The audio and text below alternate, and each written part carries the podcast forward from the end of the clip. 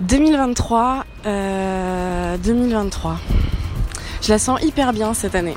Salut tout le monde, euh, moi je m'appelle Hugo, j'ai 26 ans, je suis journaliste politique pour une chaîne de télévision et je couvre au quotidien la gauche. Je m'appelle Sarah, j'ai 25 ans. Je suis installée euh, en maraîchage bio et en poule pondeuse en bio. Je m'appelle Augustin, je suis étudiant euh, à Paris. Je m'appelle Marion, euh, je suis actuellement responsable pédagogique dans une association où je travaille avec des enfants de quartier prioritaire. Mais, mais en tout cas, hâte qu'on que, qu'on échange encore plus sur nos vies.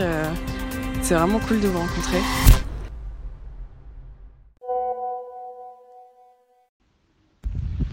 Salut à tous, c'est Sarah. Euh, j'espère que tout le monde passe un bon début de semaine.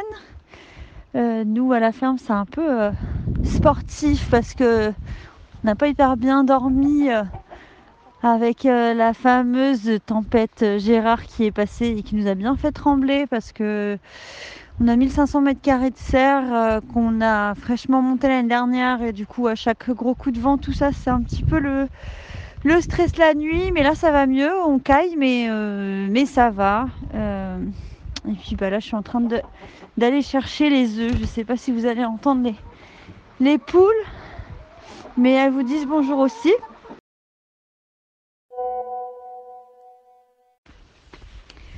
Re tout le monde, c'est de nouveau Sarah. Euh, petit vocal bien frais du matin parce que tout est gelé chez nous.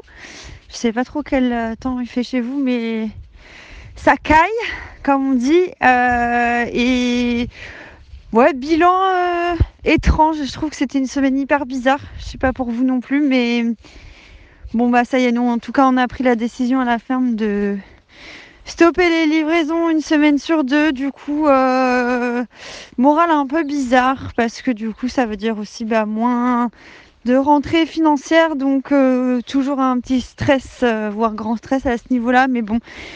Euh, et puis bah on met énormément en production du coup pour essayer de revendre le plus vite possible et le plus régulièrement possible, puisque du coup on passe à une semaine sur deux.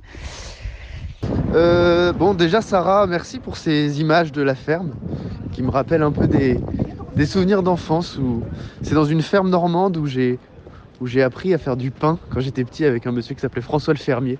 C'est un grand souvenir d'enfance et je crois que c'est même la dernière fois que je suis allé dans une ferme. Donc voilà, ça m'évoque des souvenirs.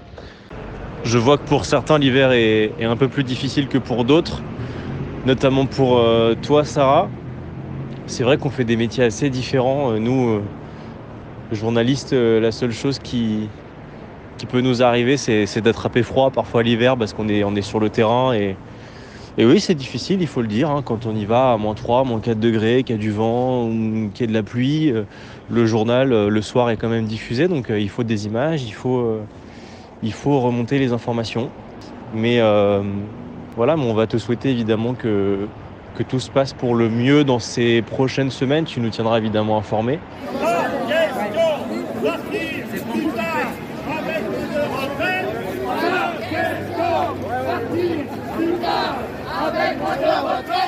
Je suis actuellement en pleine manifestation euh, sous la pluie euh, devant les copains et les copaines euh, d'ANV et leur belle banderole où il y a écrit retraite à 64 ans, travailler plus pour produire quoi? Ce matin, je me lève énervée parce que forcément, j'écoute la radio, ça reparle de la réforme des retraites et je suis hyper vénère sur le sujet. même si je pense que ça peut être méga intéressant pour moi d'avoir grave euh, vos retours dessus puisque je pense que je suis pas du tout la plus informée et je sais pas trop forcément. Euh, mais c'est vrai qu'on en a discuté pas mal au, bar du village là parce que nous on distribue les légumes au bar du village le, le jeudi soir, oui c'est ça, jeudi soir. Et du coup c'est que des gens qui ont des travaux manuels assez physiques euh, dans le bâtiment comme nous dans l'agricole et Enfin, je pense que n'importe quel corps de métier, mais on se voit pas du tout encore à, à 64 ou 65 ans bosser dehors. Euh, nous, avec un rythme la moitié de l'année qui est entre 70 et 80 heures semaine. Euh, donc voilà, j'aimerais juste bien euh, proposer à ceux qui sont pour cette réforme de venir tester six mois chez nous pour voir si ça les fait pas changer d'avis. Voilà, en tout cas, si vous, vous avez des, des infos sur, euh, sur le sujet plus précis que je peux avoir, euh, franchement, ça, m'intéresse de, ouf. Surtout peut-être toi, euh, Hugo, dans le journalisme, tu dois suivre ça de hyper près. Et, et franchement, du coup, c'est trop cool de pouvoir échanger avec d'autres personnes qui ont d'autres connaissances. Pour remonter un petit peu le fil de la semaine, j'ai donc assisté d'abord au meeting de la gauche, c'était le deuxième meeting de la NUP qui a eu lieu cette semaine. Euh, avec tous les représentants de chaque parti de, gauche. Et je voulais vous offrir un, petit peu l'ambiance qui était sur place euh, en fond sonore. Est-ce que vous êtes motivés contre la réforme des retraites, les amis? Alors pour ce premier meeting de la gauche, j'ai le plaisir d'accueillir Mathilde Panot, Olivier Faure, Mara François Il y avait beaucoup de monde à ce meeting, plus de, plus de 1000 personnes dans une salle à Paris. Et les partis de gauche avaient choisi de ne pas faire plus grand pour euh, laisser les syndicats organiser la démonstration de force. Ils ne voulaient pas faire une grande salle type euh, Zénith ou, quelque chose qui pouvait empiéter sur le mouvement de, jeudi. Donc euh, le message qui a été passé était très clair, c'était soyez le plus nombreux possible cette semaine dans la rue. Et visiblement le message a été entendu parce que la, démonstration de force, là pour le coup, on l'a bien vu, plus d'un million de personnes dans les rues. Et j'ai fait un petit comparatif par rapport à la dernière réforme des retraites qui avait été lancée en 2019. Il y avait moins de monde qui s'était mobilisé. Donc euh, malgré l'hiver, malgré le froid, ça montre qu'il y a une, vraie opposition dans le, pays et beaucoup de questionnements sur euh, est-ce qu'on arrivera à travailler aussi tard que la réforme ne le prévoit beaucoup de jeunes qui s'interrogent là-dessus. Moi, je l'ai constaté lors de mes, reportages, mais pas que. Et par rapport à mon avis personnel, comme euh, je suis un peu dans une position de, journaliste, c'est délicat de, voilà, de, vraiment prendre une position ferme sur euh, cette réforme et l'afficher. Après, voilà, j'ai mon avis personnel, mais si ça permet d'éclairer les uns et les autres, moi, je peux juste donner les arguments des partis politiques la majorité présidentielle va vous dire que cette réforme est nécessaire parce qu'il euh, va y avoir un trou dans la caisse et donc notre système par répartition va finir par flancher. Et quand vous écoutez les partis de gauche, comme à ce meeting, ils vous expliquent que euh, cette réforme n'est pas forcément nécessaire, que le système des retraites n'est pas en danger et qu'en plus de ça, la France est suffisamment euh, riche quand on voit les super profits qui ont été réalisés ou, l'argent qu'on a pu investir pendant le Covid, voilà, ils vont vous dire qu'on a suffisamment d'argent pour pouvoir réinvestir dans ce système et peut-être aller chercher de, de l'argent différemment. J'avais d'ailleurs une question à ce sujet puisque hier on a entendu par un de nos clients que euh, il y aurait un, trou de 10 milliards d'euros euh, dans l'équation des retraites et que c'est pour ça que l'âge de départ à la retraite serait décalé pour pallier, pallier à cette euh, à cette perte, mais que euh, l'évasion fiscale représenterait, elle, 100 milliards d'euros euh, de pertes euh, et que du coup, l'énergie pourrait être remise plutôt pour contrer ces évasions fiscales plutôt que de faire trinquer encore et toujours les mêmes. mais voilà, je ne sais pas du tout si ces chiffres sont avérés ou pas. Donc, si vous avez des infos là-dessus, franchement, je suis chaud et et voilà, euh, c'est vraiment peut-être une question con ou une question euh, légitime, j'en sais rien. Et euh, comme je vous connais un peu mieux maintenant, bah, j'ai moins peur de, de, les poser. Merci. Sarah, du coup, ouais, ça me fait penser au rapport Oxfam qui a eu il n'y a pas longtemps concernant le fait que si on taxe les 2% les plus riches, euh, ça comblera le déficit de la retraite et donc il n'y aura pas d'avancée d'âge. Et je suis complètement d'accord avec ça. Euh, voilà. Euh, hier c'était très chouette, il y avait beaucoup de monde à Bordeaux à la manif, ça fait plaisir. Je fais le ménage en même temps, donc si vous entendez des petites choses, n'hésitez pas à me dire que c'est dérangeant. parce que c'est vrai qu'à 64 ans, comme tu dis Sarah, dans quel état on va être déjà physiquement et, euh, et, qui plus est nous à 64 ans, donc euh, moi j'ai calculé ce serait en 2061. le monde ressemblera à quoi et dans quelle pénibilité on travaillera?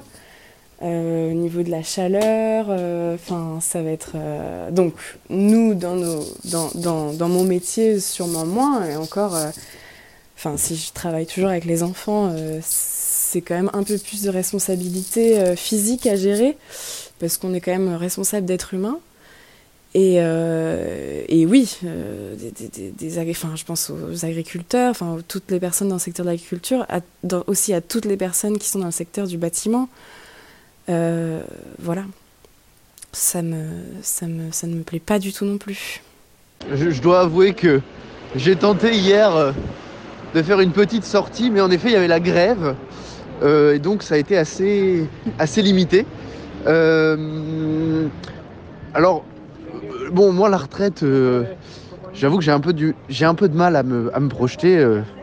Alors, ce que je vais dire, c'est peut-être parce que j'ai 21 ans précisément, que je raisonne comme ça. Mais je dois avouer que pour moi, la retraite est très, très loin. Euh, et en fait, je ne l'envisage pas tellement. Euh, je crois que j'ai pas tellement envie d'avoir une vie euh, salariée puis retraitée.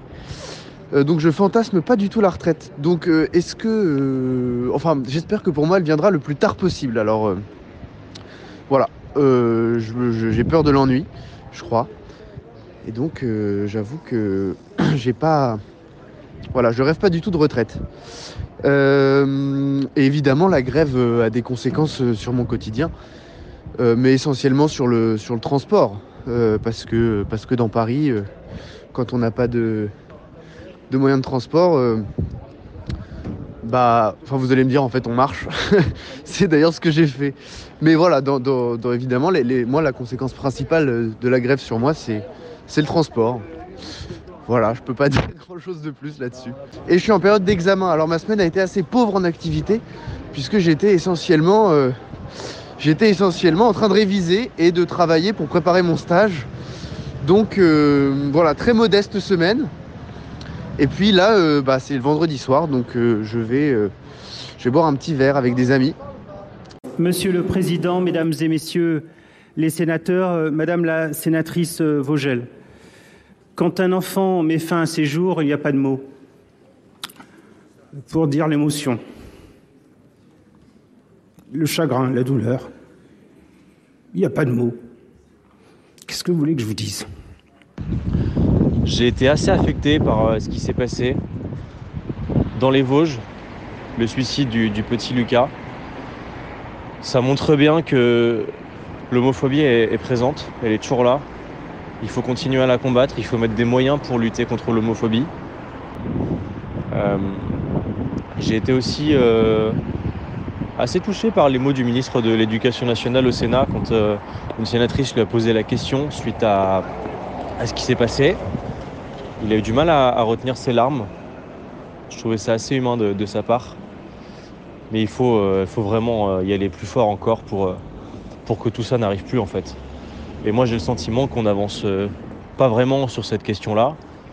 Parce que quand euh, j'étais à l'école primaire ou au collège, on était euh, assez peu sensibilisé sur ces questions. Et j'avais le sentiment que pas mal de jeunes, garçons comme filles, avaient parfois du mal à, vraiment s'affirmer. parce qu'il y a encore des tabous. Et je pense qu'on peut, on peut, on peut vraiment faire mieux à ce sujet. Vraiment, vraiment, vraiment. Forcément, l'histoire de Lucas m'a beaucoup touchée, euh, surtout quand on s'attaque à l'homophobie et à cet âge-là, euh, de se pendre, c'est inadmissible. euh, Et je pense, au corps enseignant qui doit, beaucoup s'en vouloir parce que voilà, quand tu es en responsabilité d'enfant, c'est, tu prends, tu prends ta partie, donc ça doit être très dur pour eux aussi aujourd'hui à se dire qu'ils ont pas vu ça. Je, crois que j'ai été témoin de scènes de harcèlement en tant que collégien et je crois qu'on se rend pas compte que c'est vraiment du harcèlement. hein.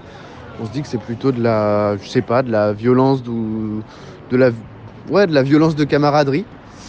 Euh, D'autant que je crois que c'est des sujets qui, qui, sur lesquels on était moins éveillé euh, quand euh, moi j'étais au collège.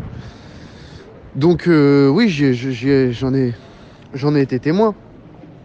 Alors bon, comment dire, je, je crois que aujourd'hui, euh, si je, bon, à l'époque, je me rendais pas vraiment compte, mais aujourd'hui, je pense que si j'étais de nouveau témoin de scènes comme ça, évi- évidemment qu'il faudrait, faudrait intervenir. Et, j'espère que j'aurai la force, euh, voilà, face à une situation pareille, de, de, faire ce qu'il faut. Je crois que quand on a 10 ans, on se demande surtout ce qu'on va faire le lendemain et, et ce qu'on va manger pour le goûter, quoi. Enfin, je sais pas, mais en tout cas, c'est pas du tout des, c'est pas du tout des questions que je me posais. Euh, et en fait, je crois qu'à 10 ans, on se demande ce qu'on veut, ce qu'on voudra faire quand on sera grand. Mais grand, c'est pas euh, 21 ans. Et je pense que si le moi de 10 ans me voyait aujourd'hui, d'ailleurs, il lui poserait pas du tout des questions d'avenir et des questions de et des questions de de- d'identité. hein. Il lui, il lui, ouais, il lui poserait des questions qu'un enfant de 10 ans pose à un, grand, quoi. Il lui demanderait de, je sais pas, des questions. Il lui demanderait de- de- de- d'aller jouer au foot avec lui, euh, aux jeux vidéo. Il lui parlerait de de filles. Enfin, ce serait vraiment euh, comme les relations que je peux avoir avec mes, petits cousins, quoi.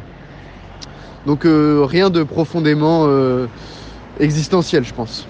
Je pense que si je rencontrais la petite Marion à 10 ans et que je lui raconterais ma life, je pense qu'elle serait complètement ok, qu'elle me dirait il n'y a pas de galère, tu fais ce que tu veux, tu fais ce que tu peux, c'est ok, et va au bout de tes rêves et, et surtout, euh, bah, comme je dis souvent, euh, moi je veux mourir comme Edith, c'est-à-dire euh, sans regret. Donc voilà, en tout cas, bisous à tout le monde. Et puis, ce que je voulais suggérer aussi, je me suis dit qu'à un moment, on pouvait peut-être, j'en sais rien, hein. je suis pas hyper, hyper vidéo, tout ça, mais peut-être se faire juste un appel WhatsApp vidéo, genre 10 minutes un soir ou quoi. Parce que franchement, moi, je trouverais ça cool de de d'échanger plus avec vous et je serais peut-être plus naturelle du coup dans mes questions, dans mes échanges. Enfin bon, voilà. Bisous à tout le monde, salut, bonne soirée.